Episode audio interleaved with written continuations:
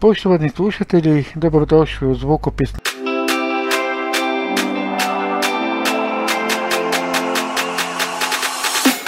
U današnjoj epizodi zvukopisa je izvršna direktorica Tipo Globusa Otilija Sobočan.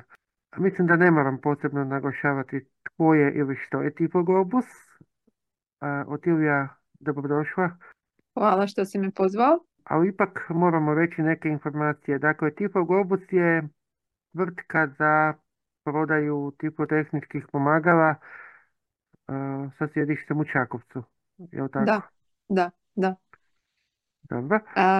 tvrtka koja se inače, osim što se bavimo prodajom, prije toga ta pomagala prilagođavamo na hrvatski jezik, sve što god se može prilagoditi. I onda još osim toga bavimo se i tiskom, tiskamo na Brajevo pismo, letke, brošure. To je sad jako popularno s obzirom da su europski projekti, pa onda oni moraju zadovoljiti određeni dio pristupačnosti za osobe s invaliditetom.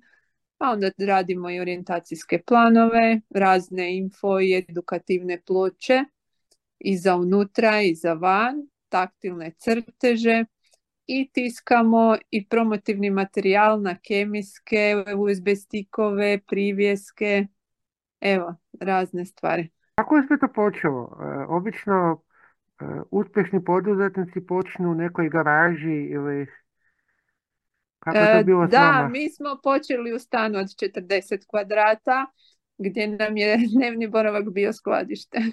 Kako je došlo do ideje?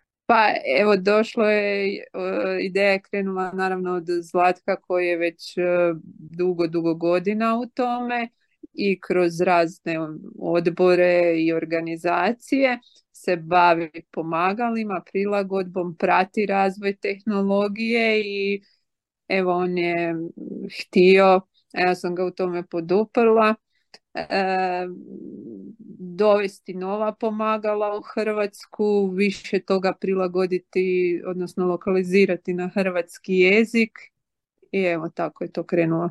Pretpostavljam da je trebalo puno hrabrosti e, za jednu vrstu, za takvu vrstu trgovine. Pa je. na naše malo hrvatsko tržište i tako dalje. Pa je, trebalo je, ali ovoga nekako i usto što je treba hrabrosti, često puta ne znaš što te sve čeka, pa to zna biti dobar faktor u svemu, jer da znaš što te sve čeka, pitanje da li bi u sve to se upustio, onako ne znaš ideš entuzijastično kroz sve to i iz dana u dan, iz koraka u korak, pomalo razvijaš priču. Znači vi već poslujete preko deset godina, ako se ne varam. Pa da, evo, e, sad će desetog drugog biti 12 godina. I što su bili prvi početci? Što te prvo prodavali? Ja se toga ne, ja se toga ne e, sjećam. Uređaj za GPS navigaciju.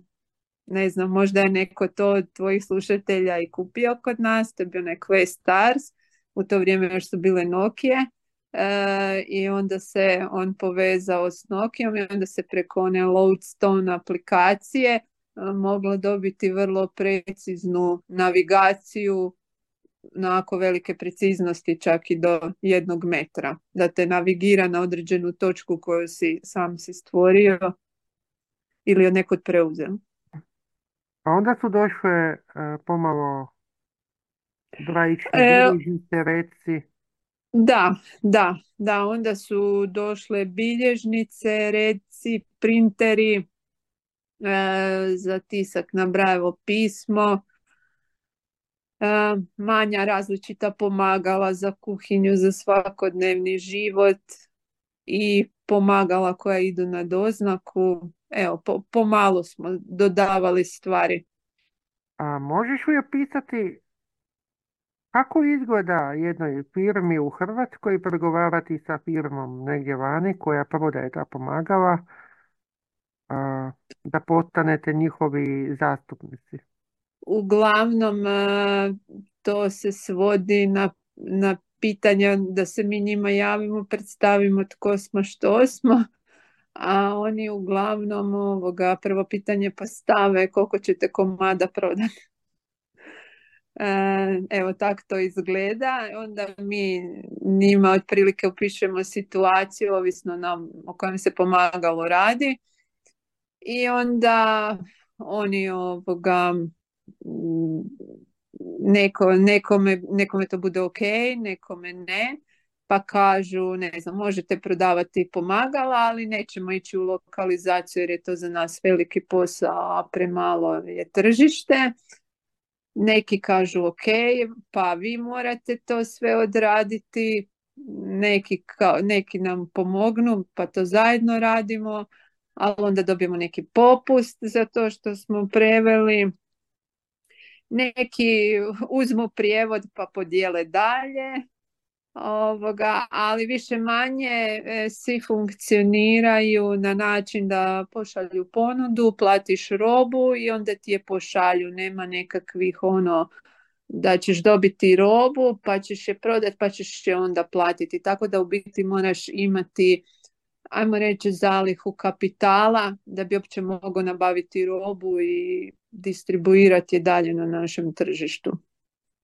A imate li vi one uređaje koji se zovu kao demonstracijski, koje možete kupiti jeftinije da bi uopće pokazali ljudima e, pa u pogledu tih demonstracijskih uređaja isto svaki proizvođač ima svoju politiku. najčešće e, se taj demo primjerak isto može kupiti i ni, e, znači postoji nešto što je cijena za nas kao distributere redovna, a onda je ovaj demo primjerak bude mm, još nešto mrvicu samo jeftiniji, bude skoro ko ta, ajmo reći, B2B cijena. To je najčešći slučaj. Nekad, nekad je slučaj da svake godine možeš dobiti jedan demo primjerak i isto tako je ponekad slučaj da je taj demo primjerak, ajmo reći 50% jeftiniji od maloprodajne cijene, ali to je onog zbilja, zbilja rijetko. Tako da i evo kod jako skupih pomagala imamo slučaj kod jednog dobavljača da čak e, kao nudi e, na šest mjeseci da možeš dobiti demo primjerak za prezentaciju pa onda biti kao onda možeš ga vratiti i onda ti oni, ajmo reći, vrate novac koji si dao za taj demo primjerak. Ali to je zbilja kod ovih jako skupih pomagala koje koštaju po 6-7 tisuća eura u malo prodaji. Pa da, ljudi su ponekad e, skeptični i vi ste se sigurno time susreli. Da. Vide pomagalo, vide sjenu, a ne znaju pozadinu priče kako nabava ide.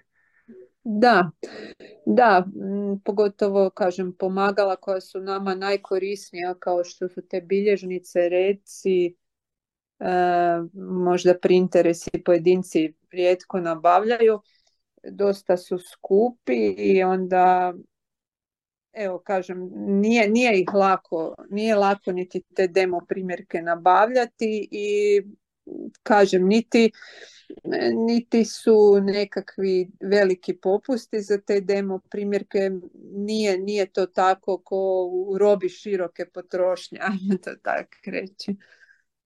Da. Drugačije je.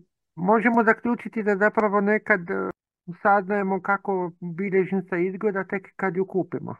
Pa je, je, je. Zato ovoga ja nastojim e, ići na ove sajmove gdje svoje proizvode izlažu ovoga proizvođači e, da bi onda ja ajmo reći isprobala na tom sajmu te pomagala i stekla nekakav dojam da vidim da li to uopće ima smisla ponuditi kod nas ali je, često je da, e, nažalost, situacija da slijepa osoba kad si kupuje neko pomagalo i to što skuplje, naravno to je teže onda doći do toga da si može prije pogledati i ovoga i na temelju, ajmo reći, nekog osobnog doživljaja kupiti si neko pomagalo. A malo je problem i to što evo, nas, zapravo smo samo u dva grada, u Čakovcu i u Zagrebu, mi koji se bavimo tom distribucijom pomagala, tako da dok neko iz nekog drugog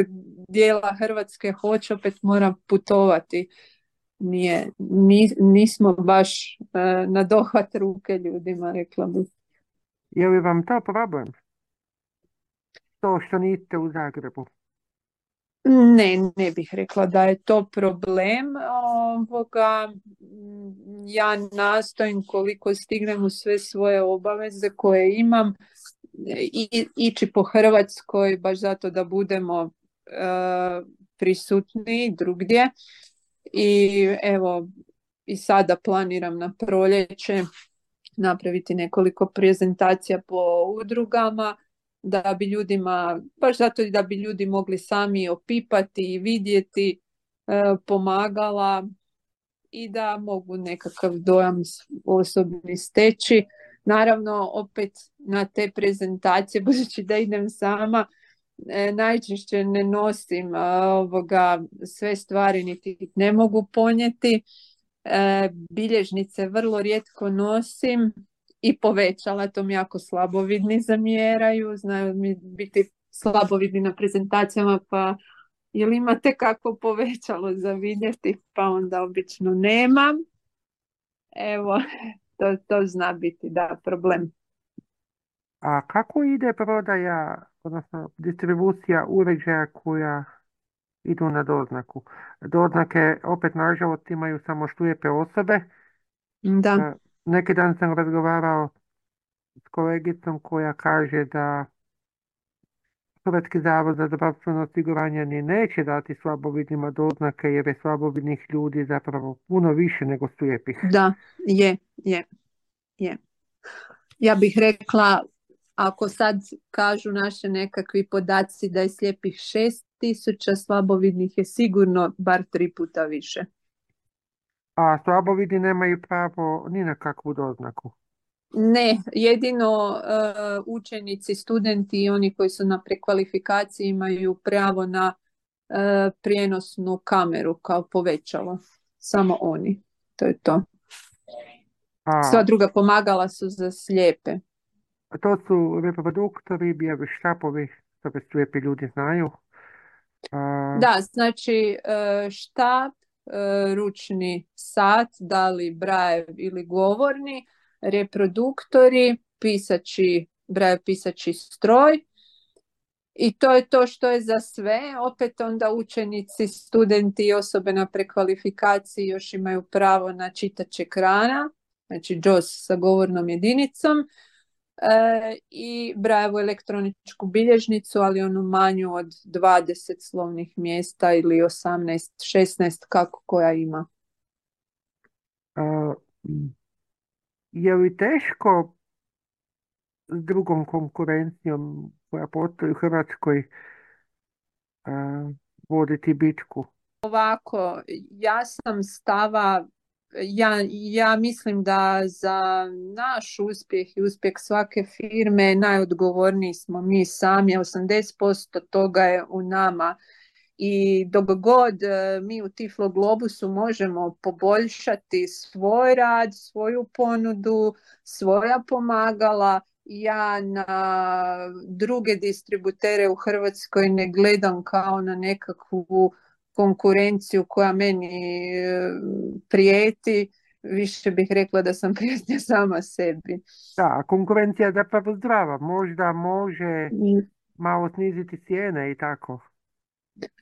Pa dobro, ali ja bih rekla da je to, da je to naj, najlošija strana e, toga E, puno bolje bi bilo da konkurencija vas tjera da budete kvalitetniji i bolji sa ponudom nego toliko sa cijenom, pogotovo što kod nas ljudi najviše, bar ovo moje iskustvo od 12 godina, slijepi ljudi sami sebi najčešće uzimaju samo ono što je, ajmo reći, besplatno, znači što mogu dobiti na doznaku i u takvim takvoj situaciji kad ti zapravo ne daješ svoj novac, ja mislim da je puno mudrije birati gdje je kvalitetnije, gdje je bolje, gdje, gdje je bolja usluga e, nego sad cijena. Kažem, uglavnom ljudi slijepi sami rijetko sebi nešto kupuju. Uglavnom to kupuju videći za njih. Evo, kad si već spomenula da Da. sebi svoju na doznaku, kako recimo Da. netko tko nije baš tehnički upućen, a dobije doznaku za web doktor, a, evo 10 u Zagrebu, evo 10 u Čakovcu, njemu može zvučati svejedno.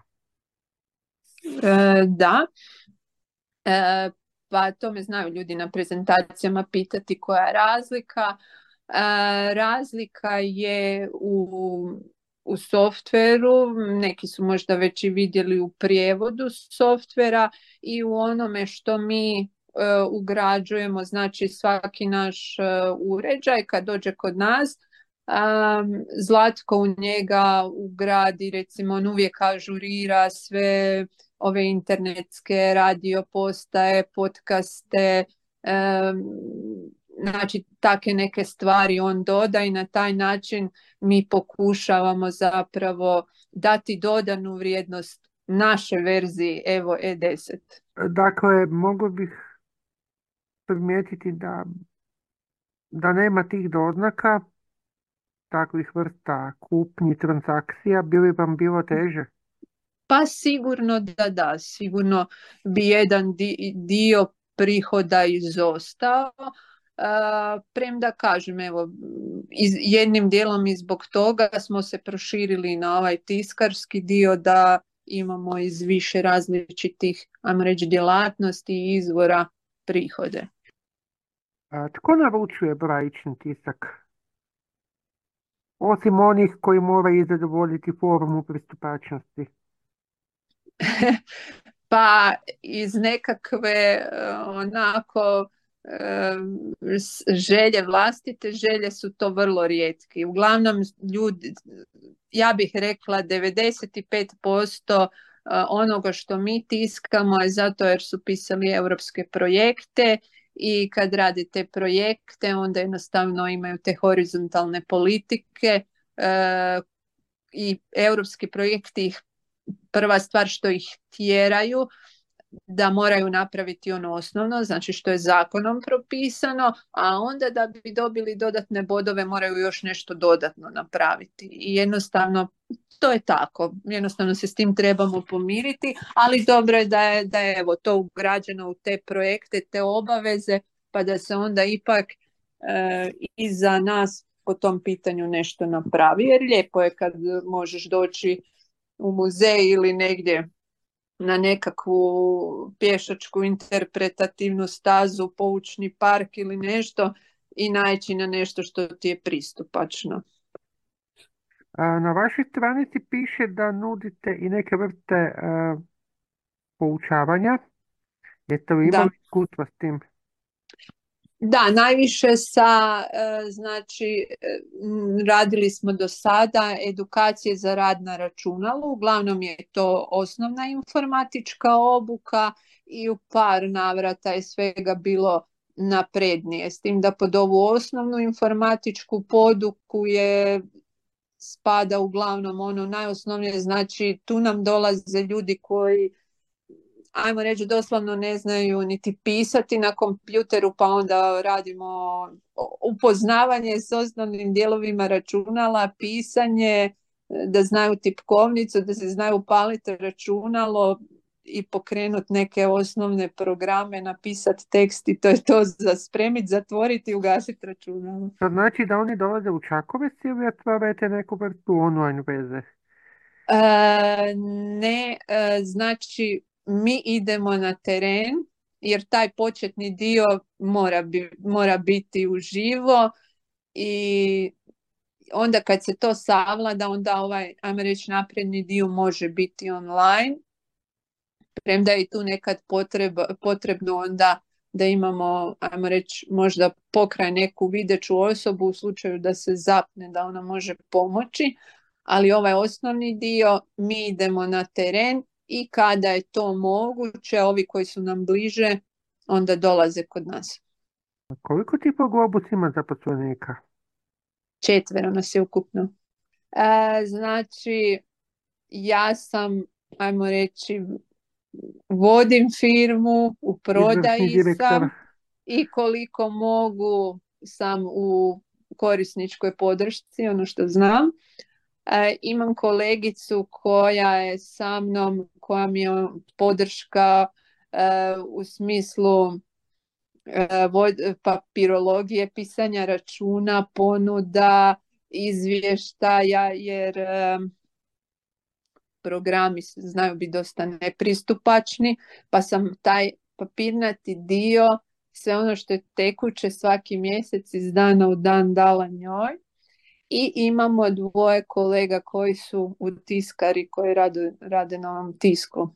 Svega onog što sam spominjala. Znači jedan malen, uspješan tim. Pa, da, da. Tipo Globus ima i svoju mailing listu. Evo, ja sam njezin član. Da. I, i onda uh, vremena, na primjer, objavite neko novo pomagalo. Da. Uh, evo, ne, nedavno, odnosno zadnje što sam vidio jest uh, novo brajično računalo sa sustavom Windows i brajičnom tipkovnicom. Ako, je B-Book, uh, da, on je novi, E, interesantan je zato što je to doslovno baš, baš je računalo, znači on radi na operativnom sustavu Windows 10 i imaš sve funkcionalnosti na njemu kao i na laptopu ili na stolnom računalu. Jedino što, znači umjesto ekrana imaš brajični redak, umjesto standardne tipkovnice imaš brajičnu tipkovnicu, ali ono što je super što on ima priključke da ti možeš na njega u slučaju da ti treba povezati i monitor i standardnu tipkovnicu i miš i printer i skener, znači bilo koju vanjsku jedinicu možeš na njega povezati. Tako da doista je računa, on ima i Wi-Fi i znači gore se može instalirati Microsoft Office paket, on već dolazi sa Office paketom, ali besplatna verzija, ali može se gore i standardna ovoga, instalirati i raditi kak i na računalu u svim programima. A kako bi ti to komentirala da se na neki način vraćamo na brajične tipkovnice u računalnim izvedbama? Pa ne, mislim da je prije svega kod ovih uređaja ideja da to bude što manje, što kompaktnije i lakše prenositi okolo, a i do, brže se, ja mislim, može pisati neke stvari. Evo, Ili možda to, jednostavno to neki, neki ljudi se ne mogu odvojiti od dvajične tipkovnice? Pa će pa lakše prihvatiti takve uređaje. Pa moguće da je i to. Kakvih ima novih ideja, planova, ako to nije poslovna tajna? Pa nije poslovna tajna. E, I dalje uvoditi nove stvari. E, imam, imam par stvari koje sam još vidjela e, na zadnjem tom sajmu koje još nismo stigli, stigli staviti na web ovoga, koje su interesantne jako. Jer prije svega dok mi to stavimo na web mi moramo pripremiti cijeli niz ono, i, i tekstova za web i mi se sami s time detaljnije upoznati tako. O, I napraviti promociju toga, a i dalje evo se nekako usavršavati u ovom tiskarskom dijelu. Tu se zbilja ima puno tehnologije, puno mogućnosti, ali evo treba, treba to sve posložiti. Ja bih nekako onak sažeto rekla širiti, jačati kvalitetu i širiti ponudu. To je, to je uvijek trajno, trajno nekakva težnja i to će uvijek ostati. Sad je samo pitanje ne znam, hoćemo li ponuditi nekakve naočale ili ćemo ponuditi neku bilježnicu novu, ali evo uvijek, uvijek je to ideja nuditi nove, nove tehnologije. A je li moguće potaknuti veću kupnju?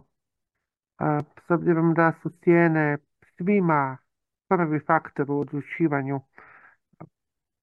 Pa, Pa evo, kako se ono zapravo cijene formiraju? Da ljudi da, shvate kako E, ono, ono što smo mi pokušali napraviti u tom e, smjeru je da e, imamo tu mogućnost online plaćanja s karticama na rate i evo sad baš smo u fazi kad e, mijenjamo platformu preko koje to radimo s ciljem da e, proširimo e, broj banaka e, čije ćemo kartice moći primati sa većom, ajmo reći, većim brojem rata. Evo, to, to je nekako naša, naša ideja da, da učinimo ta pomagala koja cijena je takva kakva je, pristupačnija i da se eventualno da ljude odluče si možda nešto priuštiti.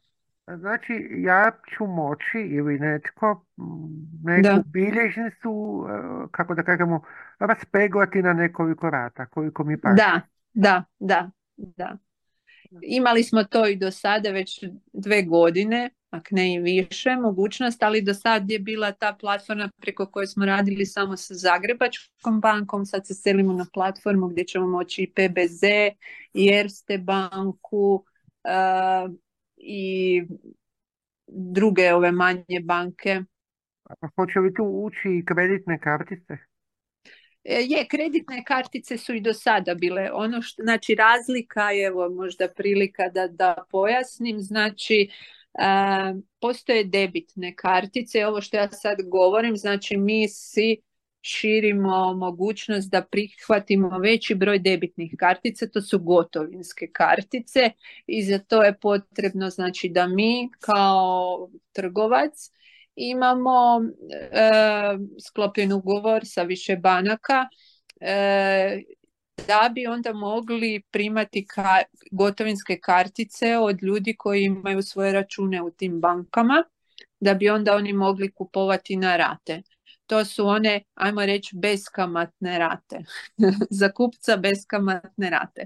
A kad je kreditna kartica u pitanju, ovo što si ti rekao, E, tu je onda situacija da zapravo te rate tebi odobrava tvoja banka. Ti kod mene kao trgovca plaćaš jednokratno, ali ti si se zapravo prije dogovorio sa svojom bankom kako ćeš ti nekakav iznos koji ona tebi dodijelila, recimo, šta ja znam, 500 eura, kako ćeš ti njega otplaćivati. A ti onda odlučuješ tih 500 eura gdje ćeš potrošiti, da li kod mene ili kod još dvoje trgovaca.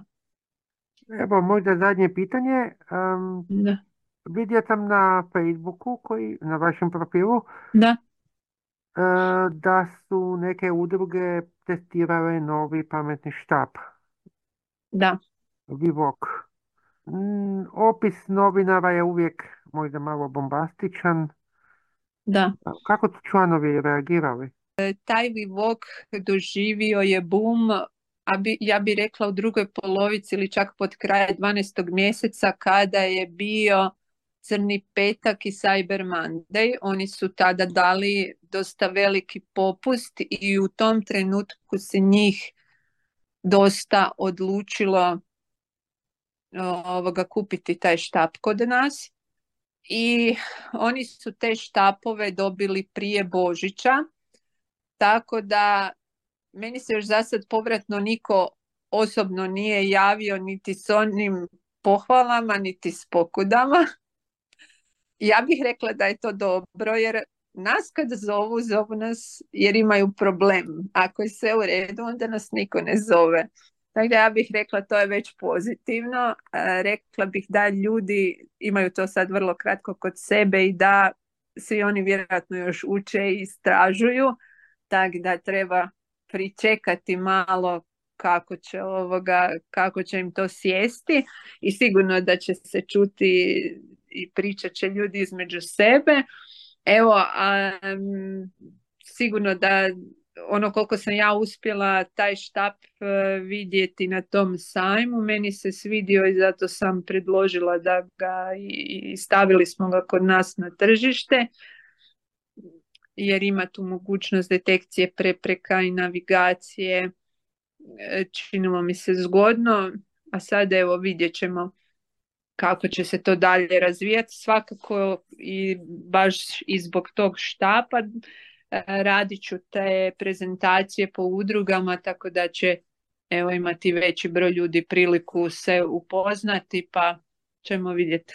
Nećete pitati imaš li neku poruku za kraj da ljudi otvore neku svoju firmu, da bu...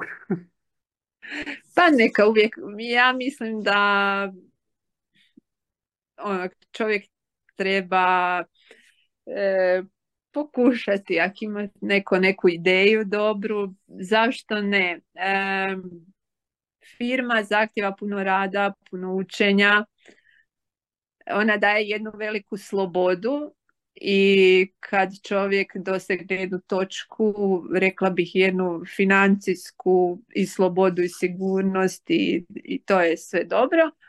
A ovoga, tako da uzbudljivo je, dinamično je, zahtjeva puno posla, ali sad ovisi ko, ko što želi. Meni je to u redu.